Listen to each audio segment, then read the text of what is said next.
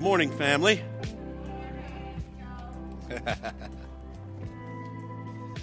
Please turn to Matthew chapter 19. Just a short detour.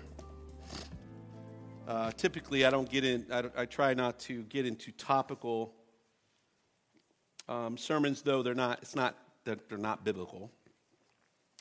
Um, topical sermons have a tendency to be very um, kind of I don't know, topical. uh, but it doesn't mean that we can't be expository in it. So we're going to be dealing with a subject that needs to be that needs to be dealt with. um, over the last couple weeks, uh, Christendom has been rocked with um, some very bad advice, in my opinion, um, concerning how we need to handle uh, the family, marriage, and whether a Christian should participate or not participate in such, in such celebrations. I did not want to have to answer this question. Uh, I wanted to expound on that as we went through the scripture. But because of the days we live in and the times that we live in, it has to be addressed um, for, the, for one, so that everyone knows where we as a church stand. I've already spoken to the elders about this particular message, and they agreed. Um, and where we stand as elders, and where I stand as a pastor, what my responsibility is as a pastor, and what your responsibility is as a believer. Um, it is a straight to the point message. There is no, this is not a matter of opinion, this is a matter of scripture. So uh, I will tell you, it, it's going to be hard for some. Um, just like it's not really, in a sense, hard for me to talk about because I, I, have no problem talking about God's word. But um, me as a shepherd and caring for your heart, I know that this can cause some uneasiness, and it's not, it's not what I want for you. But in, in all growth, growth requires growing pains, so I'm okay with that. That being said, um, I'm not going to bring up the individual's name who really kind of started us, not really started us on this issue, but really brought it home for many of us. Said we're going to answer a lot of questions, deal with it direct, directly and biblically, and um, and then I have to leave it to you that you submit yourself to the authority of God's word. It's not an issue of me; it's an issue of God's word. It's not an issue of opinion; it's an issue of truth. So that being said, let's address it. Father, I want to thank you so much for your faithfulness and goodness. Lord, I ask as we deal with this issue of the family and of marriage, that you uh, would give me wisdom, that the full counsel of your word would be taught, that your people have prepared their hearts, and the importance of, the, of marriage and the reflection of Christ in his church. Lord, we thank you. There is many, there are many ways we could go about this, Lord, but we are asking for your guidance and your wisdom in dealing with this concisely uh, for your honor and glory. In Jesus' name, amen. As many, as, you, as, you, as many of, of you have heard, there has been a major stir in Christendom. The issue of where God's people should stand concerning marriage and family has been in the courts of public opinion. And I will tell you that God does not care about your opinion or mine. So let's deal with that right, right away. Okay? This may be something that affects people and it hurts their feelings, but God does not care about my opinion. He cares about His truth and my aligning to His word. Um, we all have a lot of opinions, but opinions do not matter when it comes to the reality of the conviction of the Word of God. The Word of God is concise, to the point, and, is, and we have everything for life and godliness in it. So God deals with this very clearly. So it's not an issue of opinion, it's an issue of fact, it's an issue of truth. I have decided to address this issue to clarify where we as a church and I, as your pastor, stand concerning the sanctity of marriage and what God clearly states on this issue. This will be a very clear and biblical statement on what God says about marriage, what it is, what it is not, what you should and should not do as a child of God concerning marriage outside of God's standard. Um, it is a very straight to the point message, so I'm just letting you know that. Um, I am open for any conversations, or if you want to meet and have a conversation about these issues, I'm open to do that. My job is to shepherd you through this, through this time. and also walk in wisdom and love and in kindness, but yet in truth with conviction. Um, and I think that was the main issue and the failure of this particular man. So I will uh, not address his name, but I will address his issues. First, you would think it's a no brainer, and that it is true if you're holding to biblical standard concerning the reality of marriage and family. But we live in a very corrupt world, and confusion is at the top of the list. If you have any question about the reality of the spirit of confusion, and I use that loosely, not an actual spirit, um, it is everywhere. It is everywhere concerning migration, it's everywhere concerning family, it's everywhere concerning a man's role and his responsibility in, in the family, it's concerning, it's concerning the issue of women, it's concerning the issue of feminism. Everywhere is confusion. Everyone has an opinion on everything, even to the point of abortion. And God does not care about our opinions on these issues. There are very clear, distinct truths, and that's what matters, and that's how I'm going to address this. So we need to re- eliminate this issue of confusion because God does not give us the spirit of fear nor of anything else, but a power of love and of sound mind. And, and His word is true, and we can bank on that. So the first thing we need to understand is the standard of all things is Christ, and He has created and established that standard. God did this from the beginning. He said it, He established it. It doesn't change because of what we think or, or feel. Deuteronomy chapter 4, verse 2. Deuteronomy chapter 4, verse 2. Here is the principle no one should add or take away from what God has commanded.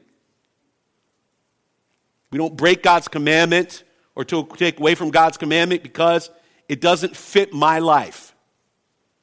God's standard will never fit your life apart from Jesus. That being said, this is what he says in Deuteronomy 4 2. You shall not add to the word that I command you, nor take from it, that you may keep the commandments of the Lord your God that I command you. So we don't have the authority to take away or add anything to God's word besides what God's word says, regardless of what we think we imply. It's one of the reasons why we are an expository church. An expository church, as, as Dr. Steve Lawson says, is a biblical church. When you expound on the reality of the truth of the Word of God, verse by verse, context upon context, precept upon precept, you can be sure that God will speak through His Word. It's not me speaking, I am speaking what He says. Pretty simple. In Matthew chapter 5, verse uh, 17 through 19 says this Do not think that I have come to abolish the law or the prophets. I have not come to abolish them, but to fulfill them. For, I truly, for truly I say to you, until heaven and earth pass away, not an iota and not a dot will pass from the law until all is accomplished.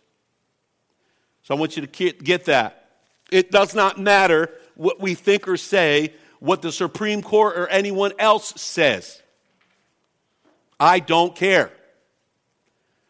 I follow Christ and Christ alone in His Word.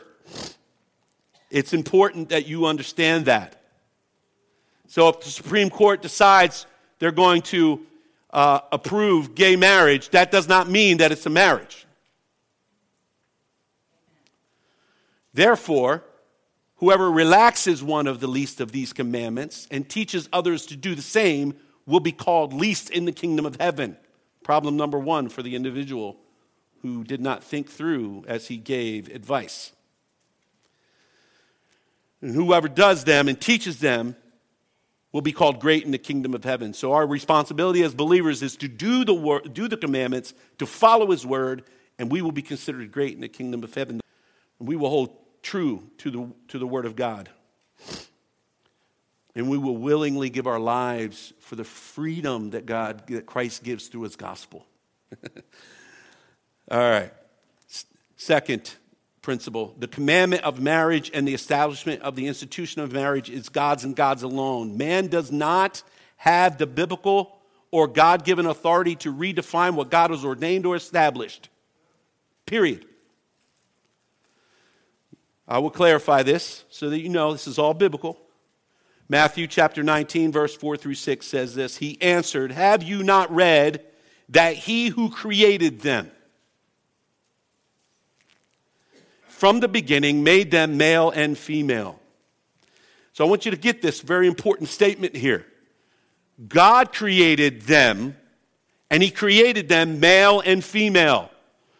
So anybody who decides that they're not a man because they feel like a woman does not matter.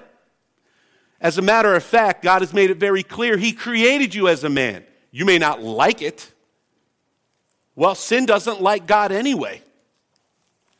But that doesn't change anything.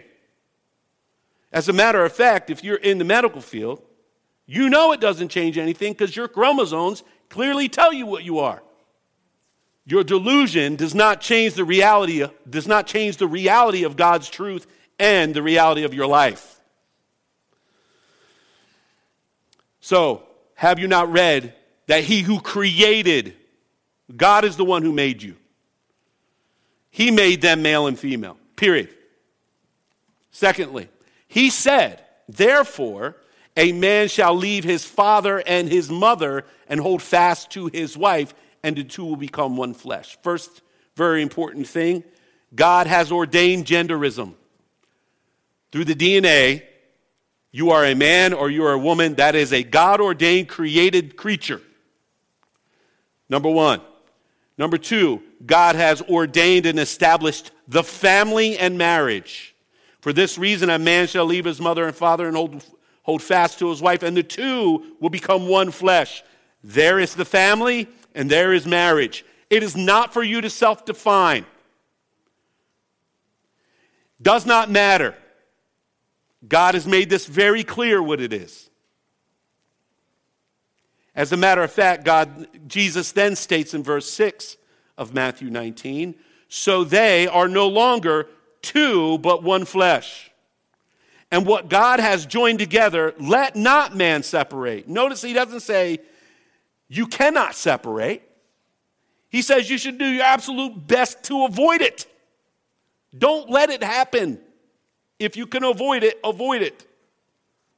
God has joined that institution and those two people together to create a family. The family is specifically designed for two reasons to exemplify the love of Christ for his church. Number one. Number two, to, pro- to procreate godly children. If there is not a family unit committed to the reality of the gospel of Christ, the family will die Welcome to America. That's exactly what's happening today. Based on those two truths, well, three truths really, I want to give some clarity on our response to those truths.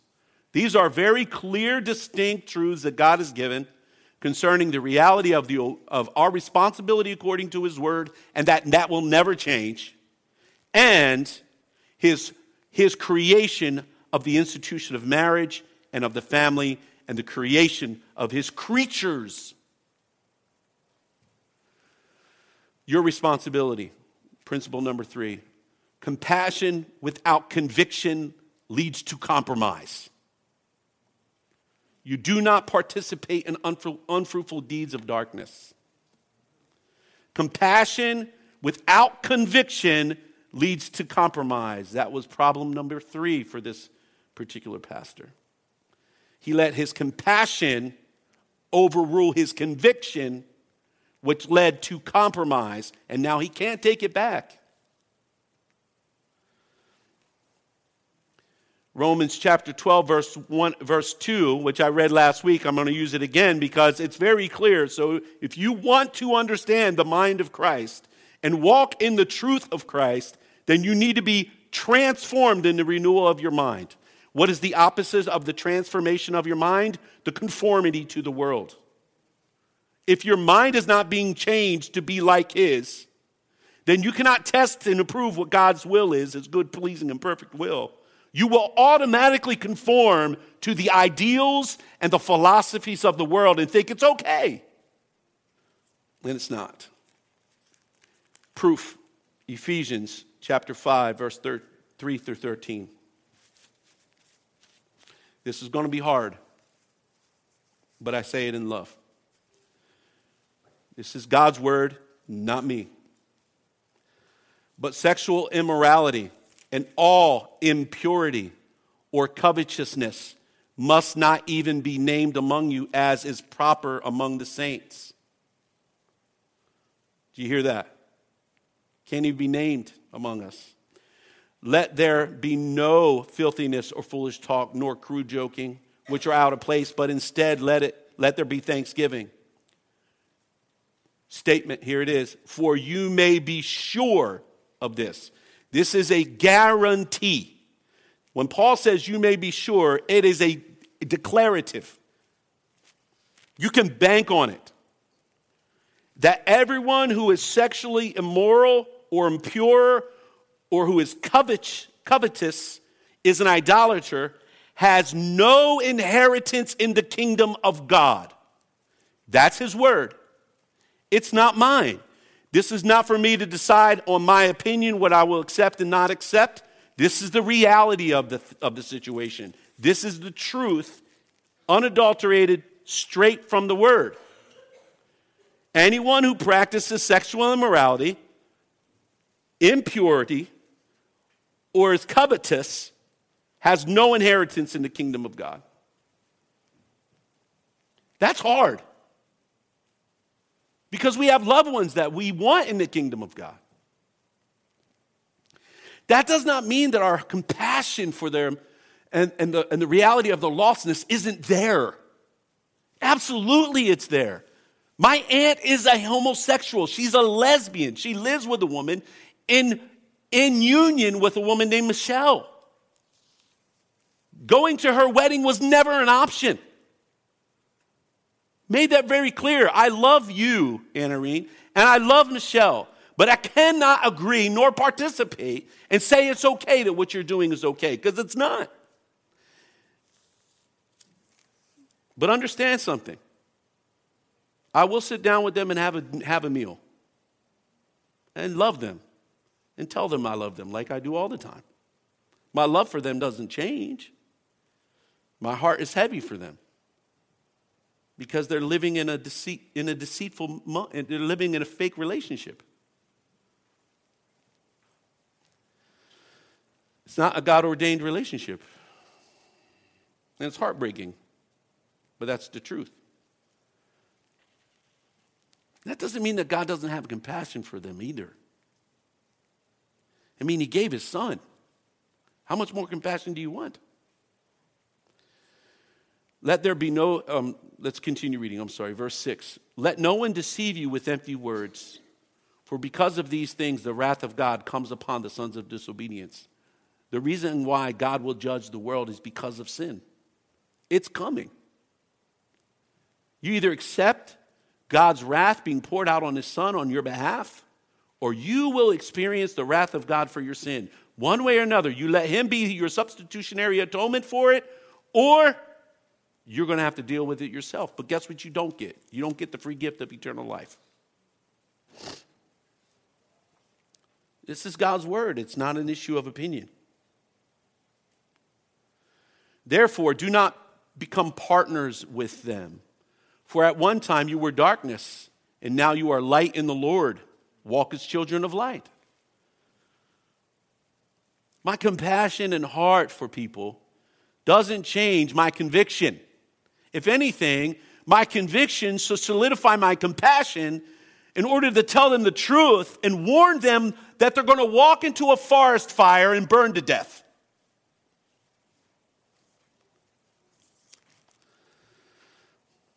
But what do we do? We pacify and say it's okay. Go ahead and walk into the fire and burn to death because I love you just the way you are. When I have to be made a new creature in Christ Jesus.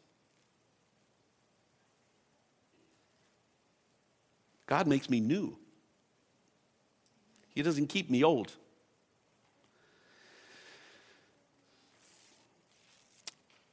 Walk as children of light, for the fruit of light is found in all that is good, right, and true, and try to discern what is pleasing to the Lord. And this is what Paul's saying here. Your responsibility, if you are being transformed in the renewing of your mind, so you can test and approve what God's will is, good, pleasing, perfect will, you need to be able to discern what is good.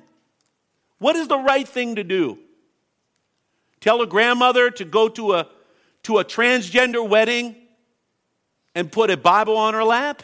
I get it. I understand. I, I said this on Wednesday. I totally get why he would have said that. But the one thing he wasn't taking into consideration is she wasn't his sheep. He didn't belong, she didn't belong to his church. He should have never given advice to a sheep that didn't belong to him. Send her to her pastor. That's the problem with celebrity pastors, because they think they shepherd everybody. I will address this in uh, 2 Timothy chapter 2 in a minute. But when anything is exposed, for it is shameful even to speak of the things that they do in secret, but when anything is exposed by the light, it becomes visible. For anything that becomes visible is light. Principle number four test everything, hold on to the truth, and walk as children of light.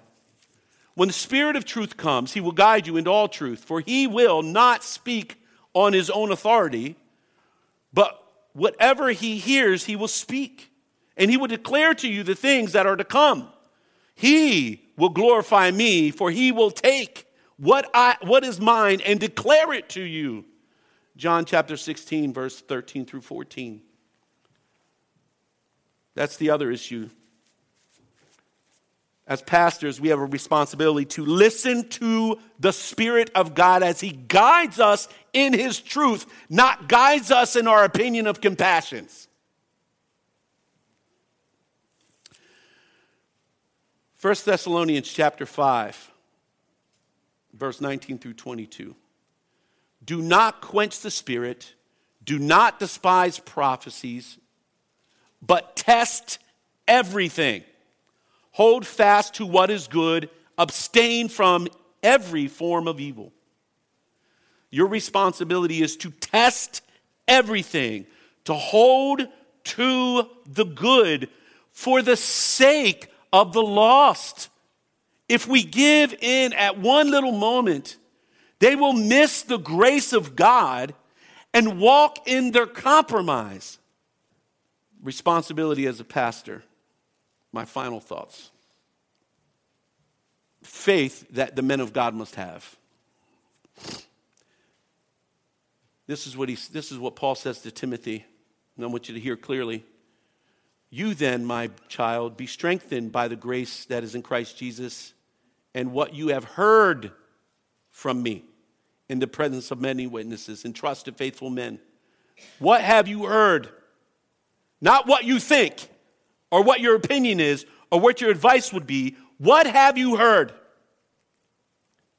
Because these faithful men must be able to teach what they've heard, who will be able to teach others also. Verse 2.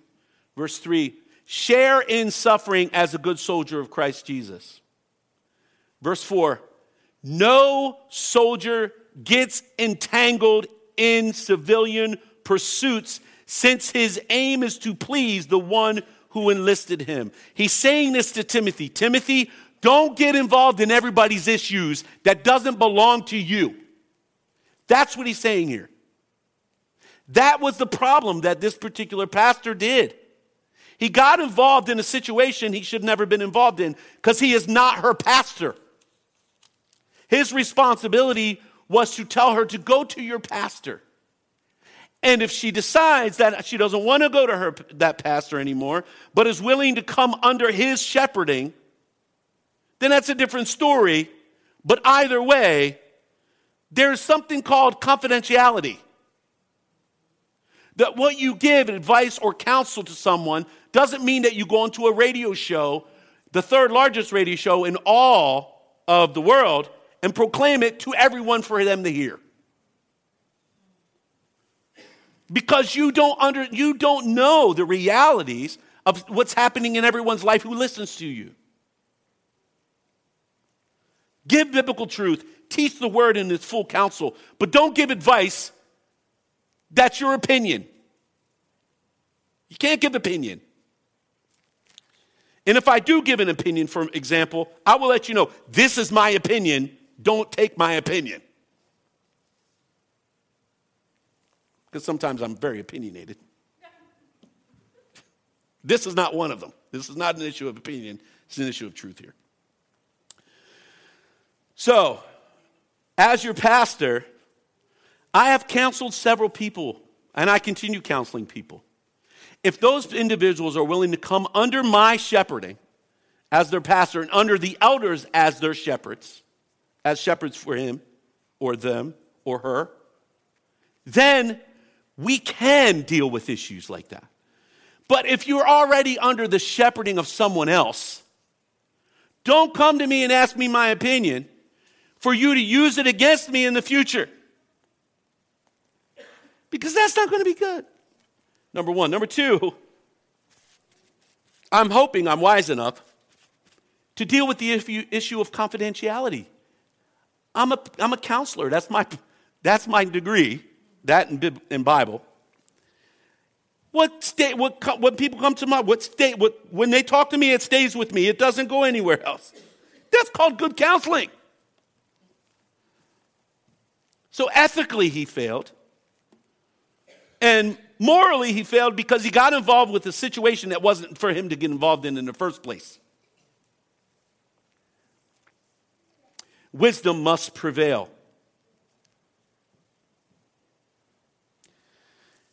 this is what Paul, this is what Paul says continues to say. He says, "An athlete is crowned. An athlete is not crowned unless he competes according to the rules. In other words, everyone who's involved must follow the rules. You don't get to make up your own rules. It is the hardworking farmer who ought to have the first share of the crops. Think over what I say, for the Lord will give you understanding. This is what it means. Don't get involved in people's business and do your own work. Pretty simple. Mind your business. That's what should have happened here. And if he was going to give counsel, it should have been confidential. Never brought up in the reality of a radio show. Lastly, he says, Remember Jesus Christ, risen from the dead, the offspring of David as preached in my gospel, for which I am suffering, bound with chains as a criminal. But the word of God is not bound. That's the one thing I think he forgot. It's the one thing I think a lot of us forget. Preach the truth of God in love and let the word do the work. Therefore, I endure everything for the sake of Christ, for the sake of the elect. Here it is again. Can, can, can never outrun that doctrine. It just shows up everywhere. And they also may obtain the salvation that is in Christ Jesus with, the, with eternal glory. The saying is, a trustworthy, is trustworthy. For if you died with him, you will also live with him. And if, you if we endure, we will also reign with him. And if we deny him, he will also deny us. And if we are faithless, he remains faithful, regardless of whether we're faith, faithless or faithful or not. Why? Because he cannot deny himself. And then he says to Timothy this remind them of these things. Timothy gives us, um, Paul gives us very clear, distinct responsibility as a pastor and as men, as elders. I'm speaking to our elders too. We have to be reminded of these things. We have more at stake. The gospel is at stake. The picture of Christ's love for his church is at stake, and the truth is at stake. And he says, And I charge them, and charge them before God not to quarrel about words. In other words, it has opinions don't matter here. Which, which, ha, which does no good, but only ruins those who hear it. And that's exactly what's been happening on YouTube and everyone's quote unquote opinions. I am not going to throw out this man's amazing ministry of truth and sound doctrine over a failed advice. Nor am I going to slander or say things that are belittling in order to prove my point. One of the things that's driving me nuts about this, I, I, gotta, I gotta commend Dr. John MacArthur. He has not said a single word. Wise man.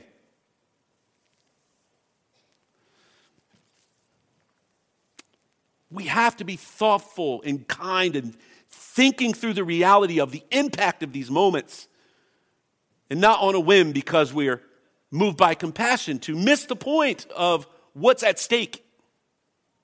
And this is what he says Do your best to present yourself to God as one approved, a worker who needs no, need, needs, has no need to be ashamed, rightly handling the word of truth.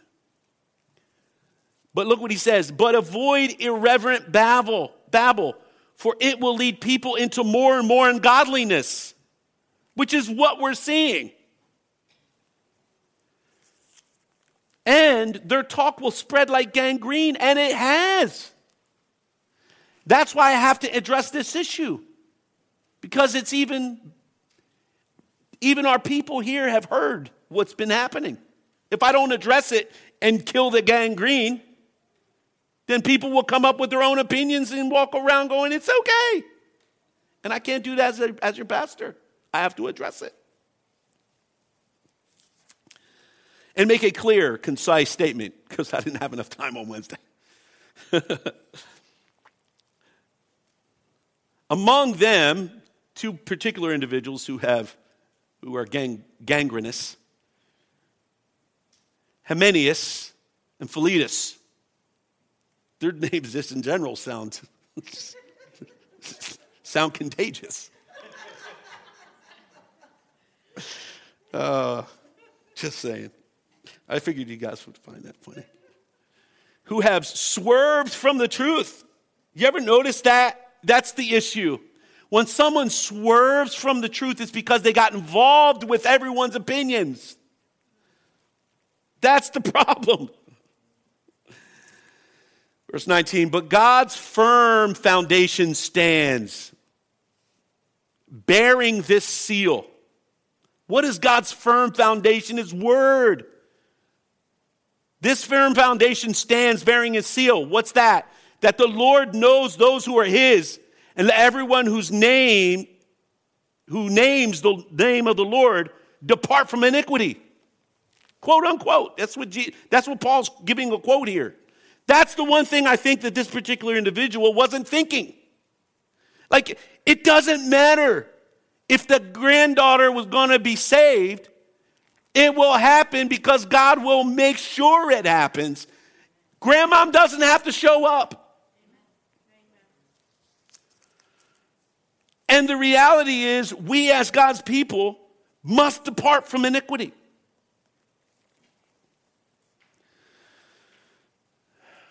Now, in a great house, there are only there are not only vessels of gold and silver, but also of wood and clay. Some of the some for honorable use, some for dishonorable. Therefore, if anyone cleanses himself from what is dishonorable, he will be a vessel of honorable use, set apart as holy, useful for the, to the master of the house, ready for every good work. What's that mean? We were all dishonorable vessels. All of us were dishonorable vessels. He's made us honorable. That's the point. Now, it's kind of confusing when you read it, but that's what it means.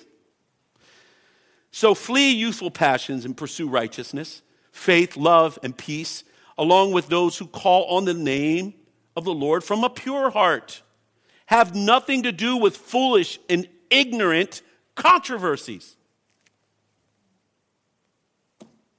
This, is, this should not be even something that we, if we're teaching the full counsel of God's word and God's people are growing in the truth of his word, this should not be an issue on YouTube.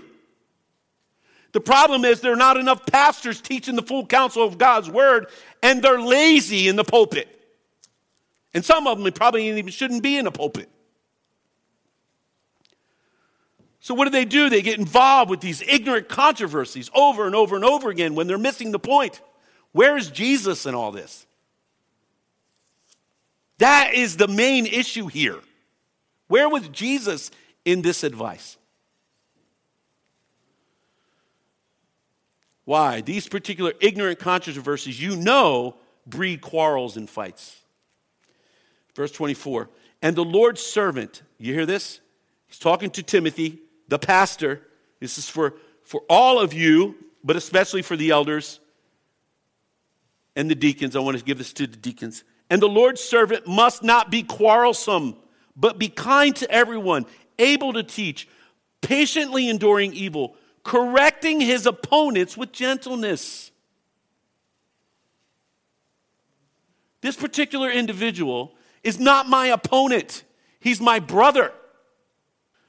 My wife and I were watched a lot on this issue, and trust me, she, she knows I get extremely passionate about God's truth. She goes, Why are you yelling at me? I said, I'm not yelling at you, and I'm yelling at the TV. Why can't they get it? She goes, I don't know.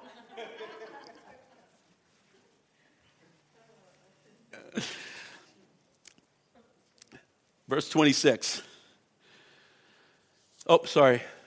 God may perhaps grant them repentance leading to the knowledge of the truth, and they may come to their senses and escape from the snare of the devil after being captured by him to do his will. Now, I'm not going to get into the terminology of the or the words of this the word study of this particular last verse but the reality is, is that when we get involved in these things, we participate in the evil things. And as a result of us participating in the evil things, we are captured by them, and we end up doing exactly what our sinful nature wants us to do. So, what do I want to leave with you?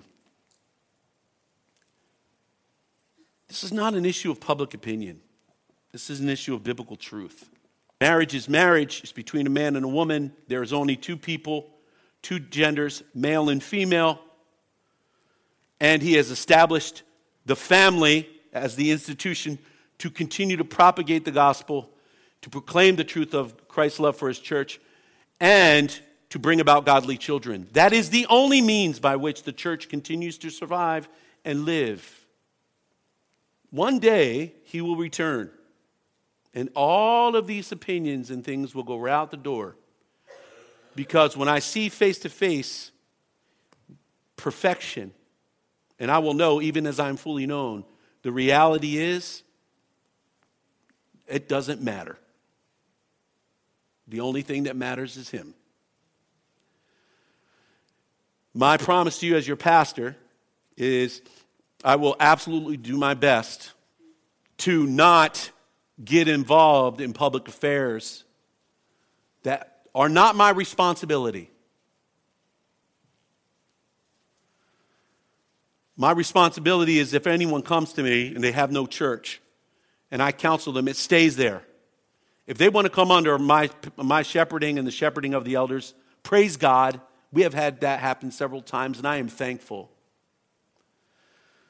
But if they are under the shepherding of someone else, I'm going to tell them, go to your pastor and work this out. And if you can't, no problem. I understand. But it's not my job to shepherd someone else's, someone else's sheep. So that's my promise. I will shepherd you. And anyone who God brings to us becomes part of our family, as I will continue, as I've continued to do for the last two years. Where do we stand on this issue of marriage?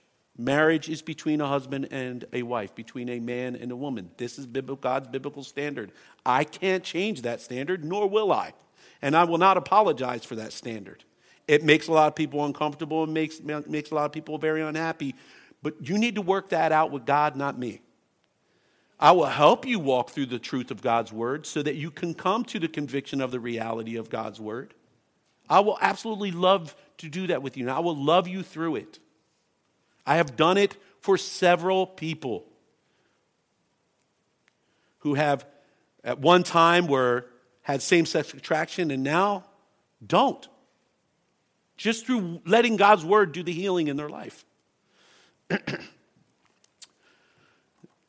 Where do we stand concerning marriage? I mean, concerning the family, there is only the, a family. A family is a husband, a wife, and children. And in some cases, because of sin, that family gets broken. And then there's a mom who raises kids, or a dad who raises kids, or there are blended families. God, in His grace, handles all that anyway. Lastly, what is your responsibility? I cannot tell you what you should and should not do. I can tell you what the Word of God says you should and should not do. I would tell you that if there's sin in your life and we have to deal with that as a church, then we would, dis- we would deal with that through church discipline. But, that being said, you have to decide. I've given you the truth. It's your responsibility to work that out. I will not go to a same sex wedding, transgender wedding at all. That does not mean that I do not love them, nor does that mean that I do not want them to come to Christ. But my presence there supports a false state, a false reality for them in that they are, they are a family ordained by God, and they are not. God has defined marriage. It does not matter what we say concerning what we think marriage is. A, a relation or a, a union between a man and a man and a woman and a woman is not a marriage. That's not the definition of marriage. So, that being settled on those things, I think it's important that we as a church love people deeply and that we stand in the gap, warning them of the impending doom and giving them a hope called the gospel. But if they continue running headlong into a forest fire that's fully engulfed, regardless of your warning, there's nothing you can do but pray that God would be merciful and by his grace snatch them out that's the whole point of soteriology. God is the one who saves out of his wrath, not you. Um, we answered this question, we dealt with it, had to deal with it. And if you guys ever want to get together, if you guys ever want to meet and discuss these things, please schedule time with me. I will sit down with you. We will open up the Word of God. We will talk about it. I will help you to work through those feelings. Okay? Here's the reality my aunt and her friend, when they die, will die and go to hell.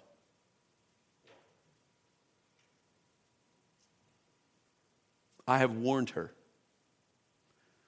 And she believes the opposite of God's word. Well, God's love. That's right, God is love. And God warns you that if you don't repent, his wrath is going to be poured out upon you. That's a loving God warning you of what's to come. Not saying it's okay to go out and run in the middle of the street and play in traffic. That's not love. So we have to lovingly care and warn and guide and, and help. But the only help you can give is the gospel. Father, I want to thank you so much for your faithfulness and goodness. Thank you, Lord, for your word. And thank you, Lord, for our time together. Thank you, Lord, that you have helped us to get through this very hard issue. Help us to walk in wisdom and love and in grace, to stand not in compassion without conviction, which leads to compromise, but to stand in conviction because of compassion uh, which leads to grace. Lord, we thank you in Jesus' name.